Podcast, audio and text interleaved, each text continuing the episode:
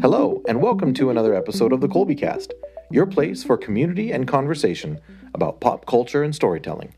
Caleb is out adulting right now, so Luke and I are going to discuss the latest episode of She Hulk. I'm going to pick Luke's brain about my newest obsession, House of the Dragon, and we're going to do something a little bit different to finish off the episode. Hello, Luke. Hi. So it's Labor Day weekend, and uh, this episode is going to drop on Saturday of Labor Day weekend. And we have a couple of traditions uh, in our household for Labor Day weekend. One of them has been going on for a long, long time, and that's that we are co- always constantly exhausted because we're running around a hockey tournament uh, this weekend, basically starting on Thursday and going hard through Monday, either playing in hockey games or coaching hockey games. Um, I have retired for the third time of coaching, so I don't have to worry about that. But you uh, have coached how many games in the last uh, 24 hours? I think four, which might sound like a lot, but I expected to be doing more. and these are age ranges of kids from what, uh, 8 to 15 ish? Yeah, I nine to fourteen, mainly, and there are others that are even older that I could be, but I just haven't had the chance to. Well, and uh, have you had have you been having fun? Yeah, yeah, it's been fun. It's uh, I've definitely been carrying your load while you've been out, so. Oh no, no, I'm not feeling any guilt, not at all. Uh, but I do think that we should probably record another episode on Monday night, just so that we can hear the difference in your voice, because it's going to be torched. Yeah, one of the other traditions is completely losing your voice, which I'm already doing a little bit.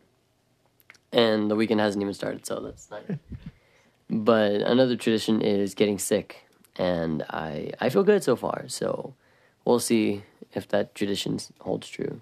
Well, let's hope that that second one, uh, eh, that tradition ends. But yeah, usually people come home with the sniffles, and nowadays in this COVID age, uh, thankfully everybody's taking precautions and doing what they need to do to stay safe. Um, so I'm hoping that that that is uh, something that does not have to continue as far as coming home with the sniffles or something like that. The other tradition, though, is uh, on Labor Day is that we get to take care of and hang out with our goddaughter Harley, who is six years old, uh, who is currently zonked out and asleep because you know whenever she hangs out with us, we she always has a lot of fun. So uh, we will be taking her to go watch one of your hockey games pretty soon here, and she always loves watching either Luke playing or Luke coaching, and she'll even look at the at the uh, goalies and start saying Caleb uh, because she thinks that all goalies are Caleb. So um, yeah, we get to hang out with Harley this weekend, and uh, we're thrilled about that. Um, unfortunately, you haven't gotten to see her yet, have you? No, I just saw her while she was sleeping, and she looked very comfortable, and I'm a little jealous. well, we'll uh, we'll get you to go to sleep here pretty soon. Just don't fall asleep during the recording. If you do, I may have to like nudge you or something. Yeah, I should be fine. I've got my drink right here. I'm good. Good deal. Uh, all right. Well, as we said, Caleb is out adulting. He's actually on a business trip, uh, which I don't know how that's supposed to happen. How is that? How that is happening on a Labor Day weekend? But uh, we hope that he is doing well, and uh, we'll get him back up and running and talking about some nerd stuff here pretty soon. Nerd, nerd. He has a job. Nerd. Before we get to She Hulk, though, I was wondering uh, did you see that Rian Johnson had um, an interview in Empire Magazine, which is a movie magazine? And I guess he's starting to do press and stuff for the new Knives Out sequel that he has coming out in uh, in on Netflix. So, of course, whenever Rian Johnson does any kind of interviews, they usually ask him about the Last Jedi. And did you see anything on Twitter about this uh, these interviews? I did, and I'm proud of my boy for standing up for himself. Yeah, yeah, I liked a couple of the two big points or two big takeaways from a couple of the different articles that I read. Uh, were that number one, he is even more proud now of The Last Jedi five years after the fact. And secondly, that he uh, is still planning on doing his Star Wars trilogy that was announced the year that Last Jedi came out. Uh, so that's fantastic because we here all love The Last Jedi. I think we've talked about it before. It's my personal favorite Star Wars movie. Uh, I think it's a masterpiece for so many reasons. One of these days, we should just do a, an episode just on the Last Jedi because that that's like an evergreen movie in my opinion. Um, but what about you? What did you, what do you think about the Last Jedi and about some of the things that Rian Johnson talked about in the interview? I love the Last Jedi. I actually got an argument with a couple of my buddies a couple days ago about it, and I I'll, I will stand by this. The Last Jedi is the most cinematic and most well written movie in Star Wars, in my opinion. The the storytelling in it and the the twists and turns in it are something that we don't really see in Star Wars outside of like Darth Vader being Luke's father. Yeah. Right? Because the prequels weren't really full of many surprises and seeing Luke Skywalker in that state, I think a lot of people weren't ready for it because they expected. This is the first time we're seeing Mark Hamill since what 1980 something. Yeah. Mm-hmm. And they were, I think, they expected to see this godlike figure moving mountains with his mind, and it's not what you got. And just because it wasn't what you expected doesn't mean it wasn't wasn't good, in my opinion. But I just I have a hard time enjoying movies uh, sometimes because and shows because I can see the plot coming from a mile away. Like I know exactly what's going to happen because a lot of movies follow the same the same roadmap. But the Last Jedi, I had no idea what was going to happen the entire movie, and the whole time I was just enjoying the ride. And every time something happened, it just blew my mind over and over.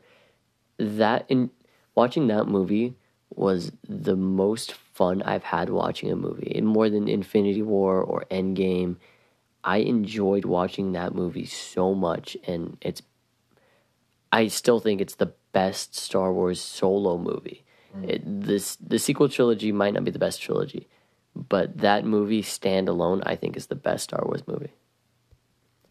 Well, I, lo- I love to hear the high praise coming from you because obviously I'm a huge fan of it too. I'm you you talk about the visual aspect of it and I agree the the just the visuals of the film. Uh, I'm thinking about like the throne room scene where um, Kylo Ren and and Rey uh, take on that the guard after Snoke dies and the battle on Crait uh, and the um, when Holdo takes out the dreadnought, or no, not the dreadnought, but that massive Snoke's massive ship. Uh, just the the the moments of stunning visual storytelling is just one tiny aspect of it, and you know I've said it before and I'll say it again. I don't really watch the movie that much, and it's not because I don't enjoy it. I do enjoy it, obviously. Um, it's because I can't take my eyes off of it. When I'm watching that movie, it's not an easy watch. It's something I want to watch and almost like I'm in the theater again for the first time. And I remember walking out of that theater so confused, but in the best way possible. Not confused because I didn't understand something or because I didn't like something, but because I was wondering how in the world is this going to go from here? Where is it going to go from here? We just walked out of the second in a trilogy, and it almost felt like it could have been the end of a trilogy the way that Rian Johnson put that button scene on with the little boy and the broom, uh, and you know obviously the stories continued for the characters, but it felt so complete when we walked out of that theater. I, it just felt so complete. So uh, I'm thrilled to hear Rian Johnson talk about it again. It's still to this day the only movie I've ever watched with the director's commentary. I typically don't watch that kind of stuff, but I I had to hear what he had to say about the movie uh, while the movie was going on. So if if you have access to that, that's definitely worth a watch. Um, but then the other thing that he said in the in the interviews that I brought up that I really was happy to hear was that he still meets with Kathleen Kennedy regularly, and that it's his understanding that his trilogy is still going to happen. Um, he's just busy making Knives Out Knives Out movies, which are fantastic, and I, I, believe he's got another one that he's still supposed to make after Glass Onion comes out. So his trilogy is definitely not something that's going to be here quickly, but um, it's going to get here at some point. At least it is at this point, and And I love to hear what he had to say about being able to still meet with Kathleen Kennedy. And he said these words that he would be heartbroken if he was done with Star Wars. And that says a lot, right? I mean, this is somebody that's committed, that he loves the franchise and he loves the ability to play in this sandbox. So, looking forward to that.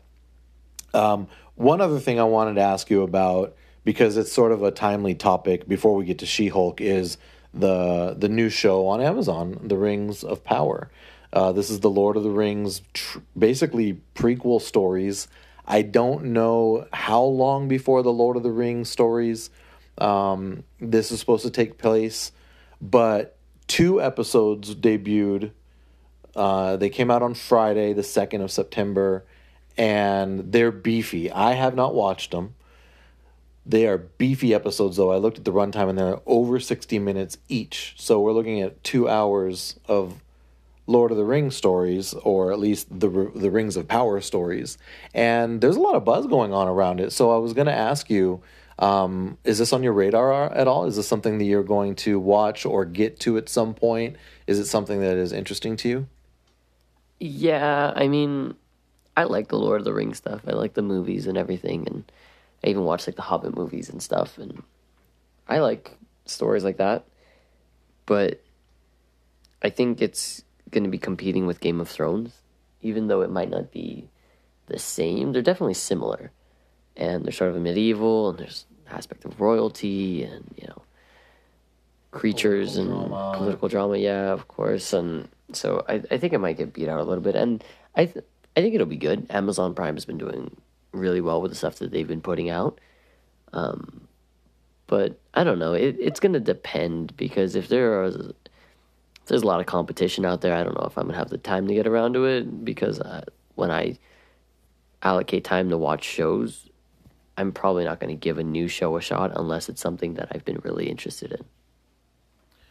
Well, if you do ever watch it, I, I think I may have to pull rank here and forbid you from watching it on your little tiny phone screen because this is something that I, I don't know. I, I'm not super hyped about it, but it is intriguing to me. And I think it might be a good alternative to House of the Dragon because it's going to be, I would assume it's going to be um, more family friendly because House of the Dragon is not. So this is a nice uh, fantasy type of show in the fantasy dra- uh, genre that a whole family could probably watch. Now, if if if there's things in there that I'm not aware about, I I'm I apologize, but I do think it is going to be more family friendly. So that might be a good aspect for it. Um, but I'm like you too. I, I don't know. You know, everybody. There's only 24 hours in a day, and uh, and I might I might watch it just to give it a shot and see. I'm very happy that uh, I, it's not going to be like released all at once. So I I'm, I wouldn't feel the pressure to binge it especially if there's going to be eight or ten episodes. I don't know how long it's going to be, but if there's going to be eight or ten episodes of hour long episodes, that would be a huge commitment. That's Stranger Things level commitment, and Stranger Things is really the only thing I binge. Everything else of the weekly releases, I, I am much more a fan of the weekly releases. Um, so we'll see. Uh, we, we, may circle back uh, uh to it. We we are going to talk about a little bit about House of the Dragon tonight, but I want to get to She Hulk um, because the newest uh, episode, episode three, came out. And can I tell you? Here's my hot take for you, Luke. This was my favorite episode of She Hulk so far. I I love this show more and more every single week. And I'm going first with my thoughts because I think I sort of already know what your thoughts are. So I'm going to set the tone and then I want to hear what you have to say. But this show for the for one reason and one reason only is is so much fun to me and that it's because it makes me laugh and it makes me laugh a lot. Uh, and this episode was no exception. So the, the this episode three um, simply put in my opinion this show there's nothing else like she-hulk in the mcu i look at this as something that's fresh. It's refreshing. It's funny. It's carefree. It's silly. Um, I, I, mean, to the point where I, I, might be getting ahead of myself a little bit here because I do want to hear your thoughts, but uh, it's satire. It, it mocks things openly, and I'm really enjoying that aspect of it. And that's not even getting into the whole Marvel aspect, MCU. It also ties the whole universe in together and references it, I think, in a way that no other show has or no other movie has. Uh, because movies tend to be very specific, right, to the characters that are in them. Uh, even the big team up movies like the Avengers movies, Civil War, Ragnarok had multiple Avengers in it. It was still pretty self contained. They were informed by other movies, but this is a half hour comedy that lives in this world. And it, I think it does a, such a wonderful job of making it feel like it fits right in that world while mocking things in a funny way, providing satire. Uh, but I, I'm going to stop myself there so I can hear what you have to say about episode three of She Hulk um, that came out this week. I don't know what it is about it. I can't put my finger on one thing, but it's just not doing it for me. I don't know if it's the CGI because it doesn't look good. There are there are some scenes like when she walked in her office at the beginning of it. I was like, oh my god, that does not look good. Really? I I mean, her hair doesn't look very good. Her hair looks like fake, and you know she's not like she doesn't have any details in her skin or anything. It's just green. Um, but that and I, I could get over that if that was if it was like a really good show, mm-hmm. and it was just like oh that's just one part, but the jokes aren't really doing it for me. Don't get me wrong, I like making fun of the man, and I love commentary on society and stuff, but you know it's just the boys is pretty much completely con- um, commentary on society. Mm-hmm. Like their um, their evil corporation that owns superheroes called Vought, and it's pretty much just like Amazon, mm-hmm. where they just they own everything. You can go to a Vought su- uh, supermarket, you go to a Vought mall, you get a Vought phone, right? Everything, and the the commentary in that is obviously the the tone is very different in that show, but I just didn't really like how they were making the commentary because it sort of felt like, oh, you're making fun of like mainstream media and stuff, but you are mainstream media. Like it's it's the man making fun of the man. It's Disney making fun of Disney. It's Marvel making fun of like people who are like super into like cheap cinema and stuff and that's what I sort of feel like She-Hulk is and I uh, the scene where they were just switching between newscasters talking about her. I was like, yeah, this is this is a, a real thing. They they really wrote it. Somebody wrote it, and then somebody read it and said, "Yep, looks good," and passed it on. Another person said, "Yep, looks good." Then the actors did it, and everyone was like, "Yep, looks good." And then they produced it, and they said, "Yep, looks good." And then they edited it and said, "Yep, looks good." and then they produced it, and that was a mistake in my opinion. What is it? But what's a mistake about it? So, I see. I I I thought that was hilarious. I I think that they hit the nail on the head with what they're trying to do there, which was I don't know if it's. I'll, I'll be honest. I love things that are set in Los Angeles. Right. We we are a family that lives in Southern California, and we drive on the freeways and we watch the nightly news and we see, you know, the you know different news organizations' Twitter accounts or Instagram stories, and to me, it was all, you know, when they did that right in this episode when they went through sort of that sizzle reel of news stuff, it was it was so on the nose that that's what made me laugh about it because it was so right on, right? With just the way that they were talking, the words that they were using, uh, and I just I just thought it was it's it's satire. It's it's mocking that. It's lampooning big city life and modern technology in an MCU lens, and I think that that's very funny. So it just it doesn't resonate with you. I would think that it would be hilarious if the tone of the show was different. Like if if a show that were more serious or a little bit more gritty where something like that is like totally off the wall and you're like, "Oh my god, why are they actually doing like this?" Like in The Boys spoilers, but there's a character who's like super dark and he never speaks and he's like he's like Snake Eyes, right? Okay. Never shows his face, never speaks.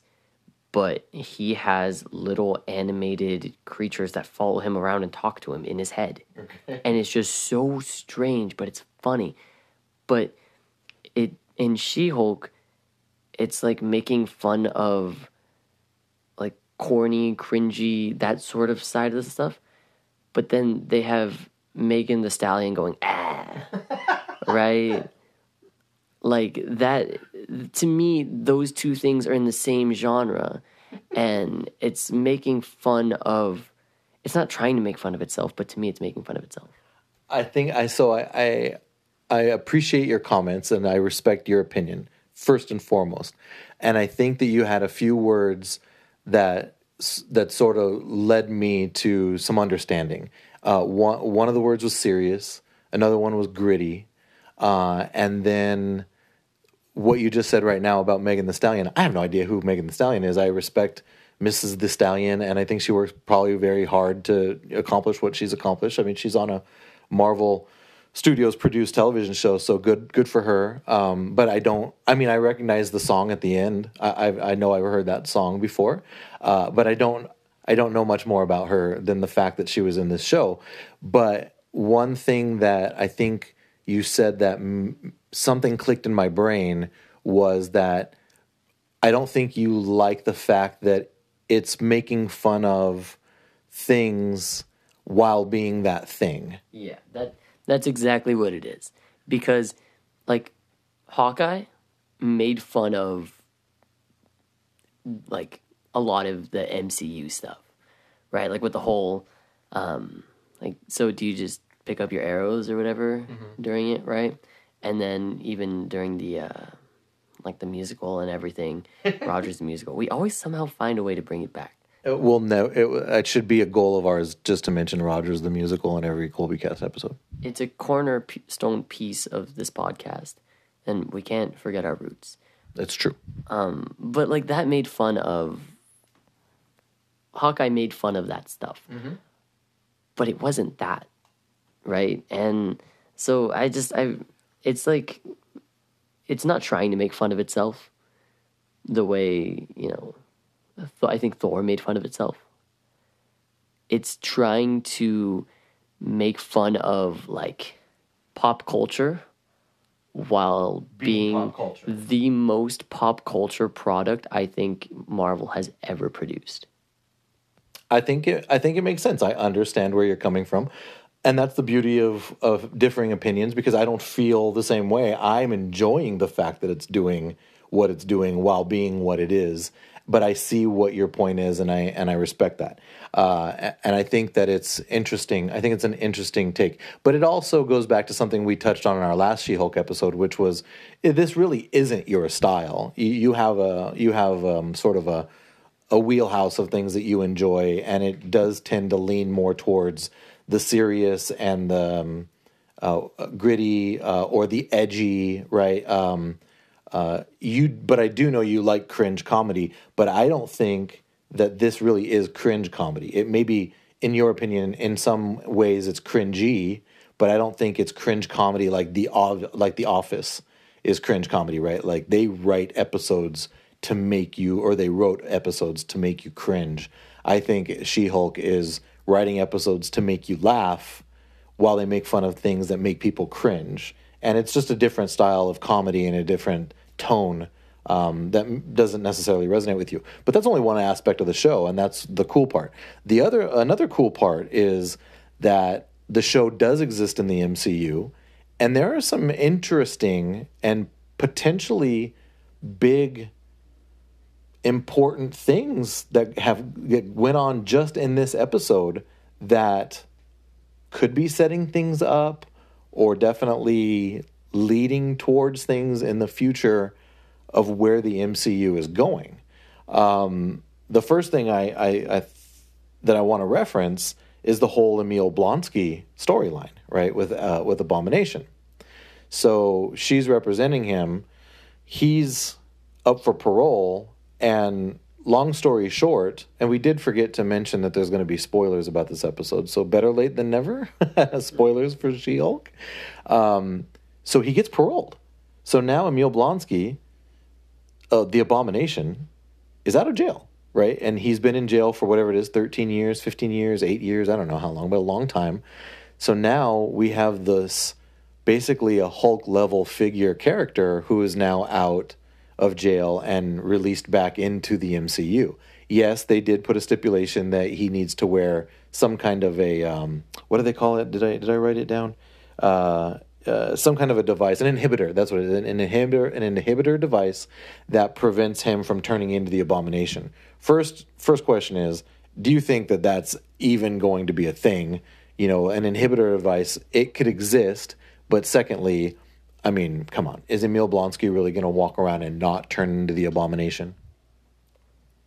I, I don't know. I mean, I you would think that he would like they wouldn't really introduce a massive char- character like that just to write him off like that, right? Correct. But I kind of hope that he doesn't because it was cool to see him in uh in Shang Chi where he was fighting in the cage and everything. But I really liked the his side of the story because I don't think anyone really, including me, really thought of he was wasn't trying to be evil or anything. He thought he was going to be like Captain America, and he wasn't. And so I sort of sympathize with him in that sense. Um, but yeah, I don't. I don't think he'll not be the abomination. Well, let me uh, let me put this on the table then uh, because I agree with you. I thought that was cool, a cool aspect of the character. Now, either he's being completely disingen- disingenuous and he has every intention to go back out there and and wreak havoc, or yeah, he he he was he, was just following orders in the Incredible Hulk, right? He was going out to eliminate a threat, and he just followed the orders of what the, he was told to do. So it's an, I think that's pretty cool. Um, a nice angle, like you said.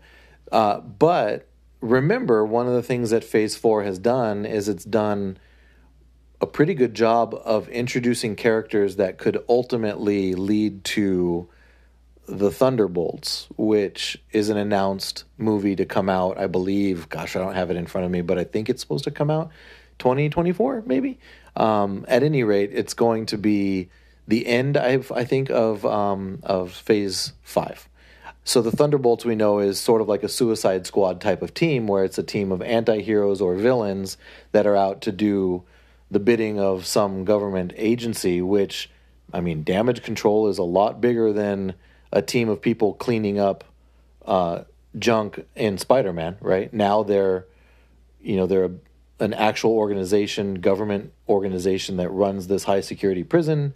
They have these almost like anti Hulk weapons that we saw in Ms. Marvel uh, rogue agents, and now they're talking about inhibitor devices. So there's a lot of potential ideas that are being introduced through these Disney Plus shows that um, that could have big ramifications. I mean, it, one of the big things about the X Men and mutants is like an inhibitor type of thing to prevent them from using their powers, right? So, you know, the fact that they're talking about inhibitor devices and Bruce Banner has one that that he wears to keep him from going into the Hulk and this and that. Then you've got I'm going to mess up her name, but um, the Count Countess Vanessa something or other, the one that was in um, uh, Falcon and Winter Soldier. That you've got U.S. agent. She's approached um, Yelena right at the end of uh, at the end of Black Widow she's out there putting together a team that is probably going to end up being the Thunderbolts. And now we have Emil Blonsky who is out running around the world. You don't think we're going to see a scene with those two uh, and, and, together, her recruiting him? That's my point, right? Is that uh, this show is setting up that possible dynamic, so you can see the seeds that Marvel is uh, is scattering to to start growing for the future. I think a lot's riding on the Thunderbolts, and I don't know how good it's going to be. I hope it's good. But, you know, US agent wasn't I wouldn't say that he wasn't welcome with open arms, but he. I haven't heard many people talking about him since a couple months after the show was gone, right? And then, you know, Black Widow didn't really turn a lot of heads, and neither did Hawkeye, so Yelena being in it might not have a huge draw. And then, you know, Emil Blonsky being potentially being in it. And I don't know how well She Hulk's going to do in the long run and how much of an impression it's going to leave. Right? So if you have a bunch of characters that are put together that you aren't, that the public eye isn't super excited about, then I don't know what kind of draw it's going to have unless it's like a really good show, right? Well, I think that we have a lot to get to between now and the Thunderbolts. So you brought up U.S. Agent, not really. He hasn't really been referenced since um, the uh, the Falcon and Winter Soldier story. Same thing with, uh, Yelena. She arrived, uh, but but I, I would disagree in the fact that Elena is a is a hu- is hugely popular uh, character since she got introduced in Black Widow.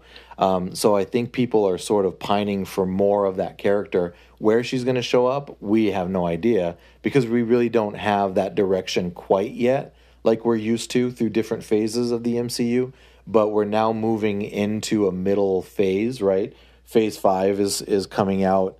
Um, I believe it starts officially with uh, Ant Man movie that comes out next early next year. Um, so we've got we've got a lot of stuff to go between now and Thunderbolt. So my point is just that this is another show that's setting up storylines that can be explored in further properties, and it's all being done under the guise of a thirty minute.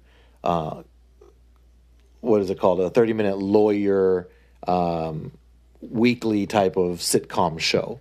Uh, so I think that it's um, I think it's going to be, I think it's going to be fun. I think it's going to be a, a, a fun thing to to witness. But we just have to be patient and watch where it's going. I'm enjoying watching where it's going through through She-Hulk though. And one thing I wanted to bring up, one of the things I enjoyed very very much is Wong. And did you? I mean, what did? I, I want to get to your thoughts on Wong in this, but it's another example of the show really existing in this universe where there's a shape shifting elf running around, right, uh, defrauding people, and Wong is just popping in and out through his sling sling circles into an office, into a parole hearing, quickly out of a parole hearing. Uh, what did you think about about Wong uh, and their usage of of his cameo in this week's episode? Wong doesn't miss. He doesn't. I love Wong, and every time he's in a project, I just I love it. It's awesome. It's funny. He's always so serious and monotone, and even going back to Doctor Strange, he's just been such a fun character, and I feel like he went from being so underappreciated and unrecognized early on to now everybody loves him, and he's like he's a he's becoming an MCU household name. Not only that, but he also, if you freeze, if you freeze the show on um, on the screen of Nikki's phone, he also has a LinkedIn account, and in in the LinkedIn account, he has a mutual connection, which is with Bruce Banner, which I don't know why, but I think that that's very funny that he would have a mutual connection with Bruce Banner. Uh, that means also that Bruce Banner has a LinkedIn account, which I just find ridiculous. Like these these superheroes, these wizards, sorcerers, sorry, have LinkedIn accounts, right? I mean, so do they have the I would love it if one of them would follow the Colby Cast on Twitter, right? Do you do they have a Twitter account? Um, but another funny thing under his LinkedIn account was that he has a work history, and it could and it showed his work history, and of course the first thing, the present, he he's listed as the Sorcerer Supreme on LinkedIn, and then the the previous position was he was the librarian at Kamar-Taj for eleven years, and then before he was the librarian at Kamar-Taj. Um, he was a Target sales associate for nine years, which I I just find super super funny. Um, so it seems like like they show screens a lot in this in this show, right? Whether it's a, on a laptop or a phone or something like that, and there's always something funny. You like literally have to freeze it and see what's going on. In one of the news reports, it had a quote from uh, Titania, which we haven't seen since her courtroom um, uh, fight with She Hulk, and it said that her quote was, "I'm confident that my." Lawyers will make this go away, which is exactly what an influencer would say, right? In in this kind of a situation. So, um, but let's talk about your your favorite subject, Megan Thee Stallion, because in the second. Um, uh, in the second storyline, basically the the story B, which was another funny part. I thought when Jen broke the fourth wall, looked at the uh, at the the screen and said, "Way to go, connecting story A and story B." uh, so there is a shape shape shifting light elf from New Asgard named Runa, and she ran around de- defrauding basically um, the dum dum that works in the uh, district attorney's office, Dennis Bukowski, and she was posing as Megan Thee Stallion, and he was suing her because he showered her with gifts. So then they go to trial, and the way that they win is by getting Jen to go up and testify that the guy is just a, a Nimrod and he's a dum dum. And yes, of course, he would think that he was dating um, Megan Thee Stallion. The the thing that one of the things that made me laugh out loud with Megan Thee Stallion is when they showed her in the courtroom and she's got a little fan. I don't know why that made me laugh so much. Is she's just sitting there and she does her thing with what she goes ah what right, and she's got her fan. I just thought it was very funny. But um, yeah, I'm just teasing you because I know you don't want to talk about about this part of the episode. I won't say anything bad about her, but I really don't like her, and I feel like them bringing in just that, not just bringing her on to be like, to make a cameo or whatever that was, but that whole storyline just felt so unnecessary and such a waste of time. And I feel like it was a desperate attempt to seem like they're in with the public and they like, they know what the people like. And maybe I'm the one that's disconnected. That's a very real possibility. But I just it didn't it didn't work for me and I know that a lot of people don't think that it was very not just funny, but it was it was cringy. It was bad and the end credit scene was just so like like come on your your budget your CGI budget was so small you can't give her any facial details, but you're gonna spend time animating all that. So uh, okay, I don't usually talk about the CGI. The CGI to me is whatever, but here, here's the thing with the CGI. I don't think there's anything wrong with the CGI. I think that people are making a big deal about the CGI, but I don't think that there's something wrong with. Did Did you think that Smart Hulk looked like poor CGI? Mm, no, because he had wrinkles on his face and actual skin. That's exactly my point. The CGI is just as good on She Hulk as it is on Smart Hulk. I think the issue that people are having is her design. It's the you mentioned it. Her hair is perfect. It doesn't look right. Her skin is perfect. It's just green. It's it's just perfect. There's no there's no wrinkles. There's really no details. Like on Smart Hulk, it's all you know, b- gray and black whiskers and wrinkles. Of course, because he's older and he's sort of stuck between Hulk and Banner. But Jennifer Walters is younger. She's a younger Hulk. She, I think, the issue that people are having is her design. So if they can change the design to make it look different, then maybe there's something out there. I don't think that there's uh, as much wrong with C- the CGI as as uh, as being as being brought up, but either way, it's fine, you know. And the fact that they went as ridiculous as they did with this whole Megan Thee Stallion storyline in this episode, if it were a six episode show, then I would say, like, yeah, we don't have room for those kind of funny little things. But it's not. It's nine episodes, it's a 30 minute comedy, and it is exactly on brand for a 30 minute lawyer show to do something ridiculous like a story, a B storyline in in this episode. I get it; it didn't land with you, and that's fine for the other reasons we've talked about earlier. Uh, it's just your taste, and I know it didn't land with uh, many people. It landed with me, and I laughed and I laughed a lot. But I I laugh at everything. So, um, but moving on to the last scene of the uh, of the show, and this is another thing that I think provides some big ramifications going forward. So Jen arrives back at her house, apartment, whatever it is that she lives at, gets out of the car, and she's in Jen Walters form. She's not She Hulk, and she's attacked by a crew of basically Asgardian construction workers. Uh, first of all, this is a reference to a team called the Wrecking Crew in in the comics, which I guess are um, a recurring team of villains, and they literally are dressed like construction workers. And one of them has an enchanted crowbar for real in the comics. And there they are. That's the Wrecking Crew, and they attack Jen- Jennifer. She, she, you know, she turns into She Hulk. Fortunately, before anything bad happens, and she, you know, wipes up the asphalt with them because, of course, I mean, how are some magic crowbars going to take out a Hulk, right? It's not. They're not going to. But one of the things I thought was most interesting was one of them tried to stab her with a syringe and a needle and try to get blood out of her. And then when they ran away, got into a car, they referenced boss is going to be upset because they didn't get that blood.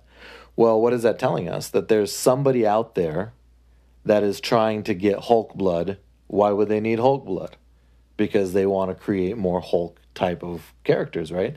And we know from the comics that there are all kinds of different Hulk characters out there, right? So are are we in for somewhere down the road uh, seeing other versions of the Hulk? And if we are, I hope so. I'm here for it. I think that would be cool. And also in one of the trailers or the commercials, it also did show a case being opened that had like two or three more syringes. So I think this is going to be something that's going to happen down the road where they're going to try to get some blood. Someone's after some Hulk blood, and I'm sure it's not going to be for good reasons. Uh, what did you think about all that? I'll start with the positives. Cool. Interesting plot point. Three episodes in, a third of the way through, I think it's a little late to actually like show where the the plot of the show is and like the antagonist or whatever. But I guess the lawyer show doesn't really need that, exactly. right? Exactly. See, I'm coming along. Second of all, talk about some A list acting there from those construction workers. It's very reminiscent of the hey, get him, freeze from Ms. Marvel. and this is this is the the bomb that I'm going to drop. The MCU has not dropped two projects this bad in a row in my opinion, ever. I think this might be the lowest point for the MCU. I can't disagree with you more. I literally can't disagree with you more because this is what this, in my opinion, my counterpoint to your point is this is different. This is not bad. This is not a bad show. You may think that the acting in that scene was a little bit cheesy. Uh, sure. I mean, they had a glowing construction helmet. I mean, the whole thing is cheesy. That's what it's supposed to be is cheesy. If you're trying to be cool and you come off cheesy, then that's that's bad execution. There's nothing that is executed poorly of this show.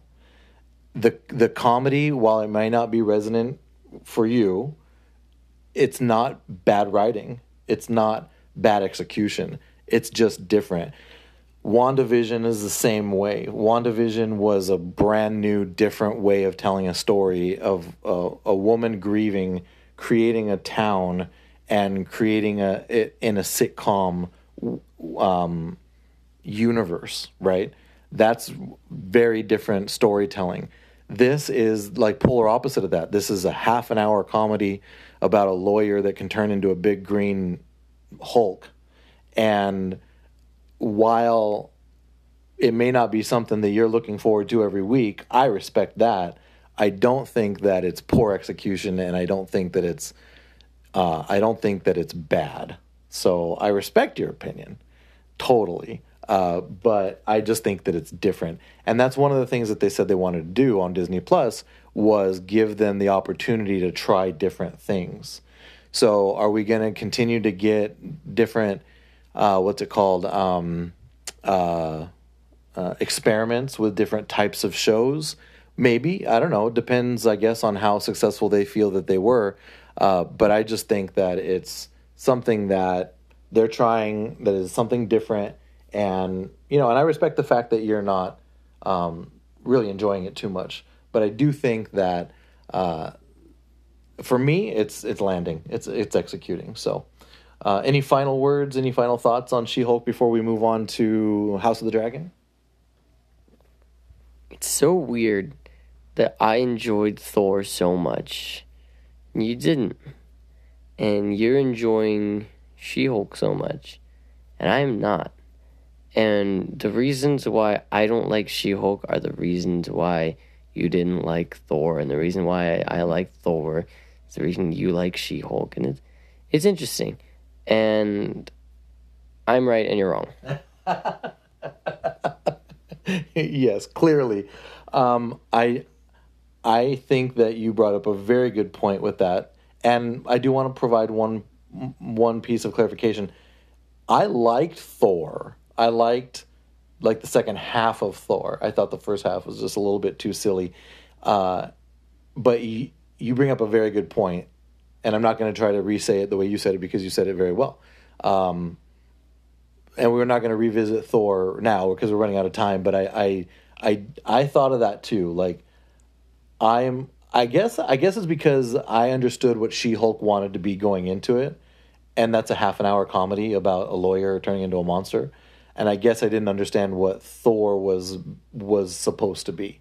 Um, so maybe it's about expectations. I don't know. I try not to have expectations, but I do. Um, I don't always succeed, I suppose. So bless you. Uh, but yeah, okay. So let's put let's uh, let's put a um, a pin in She Hulk for now. We'll come back to it next week after the next episode. Uh, but again, a great conversation, and I love hearing what you what you have to say in your perspective because it's it's uh it's valuable and it's important. Um, but you know, I'll just sit here being wrong, and you can be right. That's fine. Uh, but House of the Dragon, you watched the first couple episodes. Uh, we're not going to do a whole breakdown. If you'd like to hear a breakdown on that, listen to episode 50 uh, because Ross Holliman and I did that for about an hour, and it was a lot to say. I have said everything I can really say about it, but I'm just interested to hear how did you like the first two episodes of House of the Dragon? I liked it a lot. It, it right off the bat, it's very reminiscent of Game of Thrones. The the feel you get from it is the same exact feel you get from watching Game of Thrones, and it it's not as gruesome as Game of Thrones, especially how gruesome Game of Thrones was early on. But I have no doubt that it'll get there because this is about the Targaryens, and the Targaryens, it's like saying Bloody Mary in the Game of Thrones show. You, you just saying that word doesn't, it puts out bad energy. And people are terrified of the Targaryens because of the atrocities that they committed against so many different people. And I have no doubt that we're going to see a lot of them. Yes. Um, well, I don't. I, I, should say you, you you did watch Game of Thrones, right? You you finished all eight seasons before this before this show dropped. So um, I always find it interesting hearing people's opinions of House of the Dragon that have watched all of Game of Thrones, uh, because I don't know anything about Game of Thrones except for some of the more popular things that you couldn't escape, like Hodor and the Red Wedding, and you know that, and people were very angry at the last couple of seasons and that kind of stuff. So um, I, I Oh, I find it interesting to hear people's opinions. So you're excited for more. You're uh, you're on board for for the show. I am. It's it's one of those shows where I, I'm glad that I'm watching it one episode at a time mm-hmm. because I binged Game of Thrones because there was a massive gap between the second to last season and the last season. So I started watching the I started watching Game of Thrones like a year after the second to last season finished.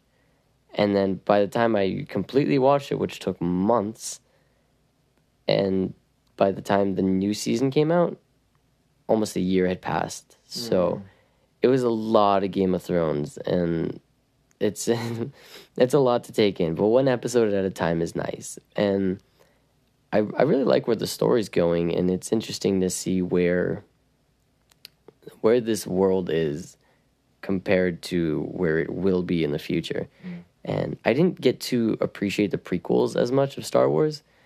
So I feel like I'm getting to appreciate the prequels of this a little bit more because it's it's totally different because the whole time you're just thinking like, "Oh my god, they don't know what's going to happen. They don't know what's going to happen. I know what's going to happen." And that's cool and it's interesting and I think that uh the they're on they're on the right track. Very good, very good, very good to hear. It. Um, so that's going to do it, uh, I think, for for this episode. And I did want to mention before we end off that if you hear this episode before Tuesday of uh, the Tuesday after Labor Day, don't know what date that is, but the Tuesday after Labor Day. Um, if you if you listen to this, the, the, you said it's the sixth. Okay, so if you hear this episode before September sixth, um, get over there on the Twitter and uh, enter a contest that we have. We have a giveaway go, going on. Um, we are celebrating the fact that we dropped our 50th episode on uh, this last Tuesday. And on the same day that we dropped the 50th episode, uh, we actually got our 100th follower. Uh, so we're super excited about that. That's we've been hanging out in the 90s for a while, and now we cracked 100. So that's uh, that's fun to see uh, some new people uh, popping up on the Twitter feed. And in order to celebrate that, uh, we have a giveaway. So we have some Star Wars stuff. We have um, a T-shirt and some Mando socks. We have a Darth Vader T-shirt, some Mando socks, Grogu stickers, and a uh, an enamel pin, a Funko enamel pin of Jabba the Hutt.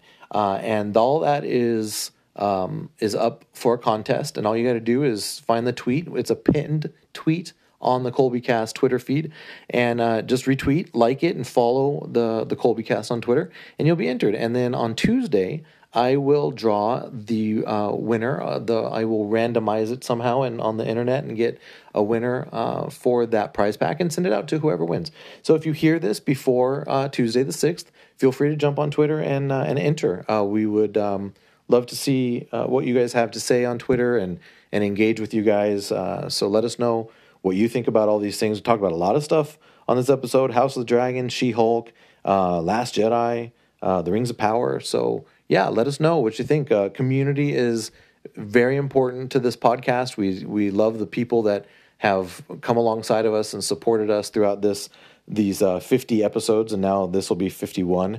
Um, and you know, we just uh, want to hear what you guys have to say too, and include you in this in this journey that we're all taking. So, um, thank you all again. That's going to do it for this episode.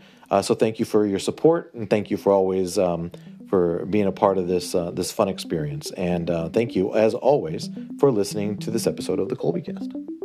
You can find the Colby Cast on Twitter and Instagram at the Colby Cast. If you're wordy, like me, you can send an email to thecolbycast at gmail.com. Please subscribe to the show and leave a review on your favorite podcast app or wherever you listen to podcasts. This podcast is not endorsed by anyone or anything for that matter. It is intended for entertainment and informational purposes only. All original content of this podcast is the intellectual property of the Colby Cast unless otherwise indicated. That'll do, Donkey. That'll do.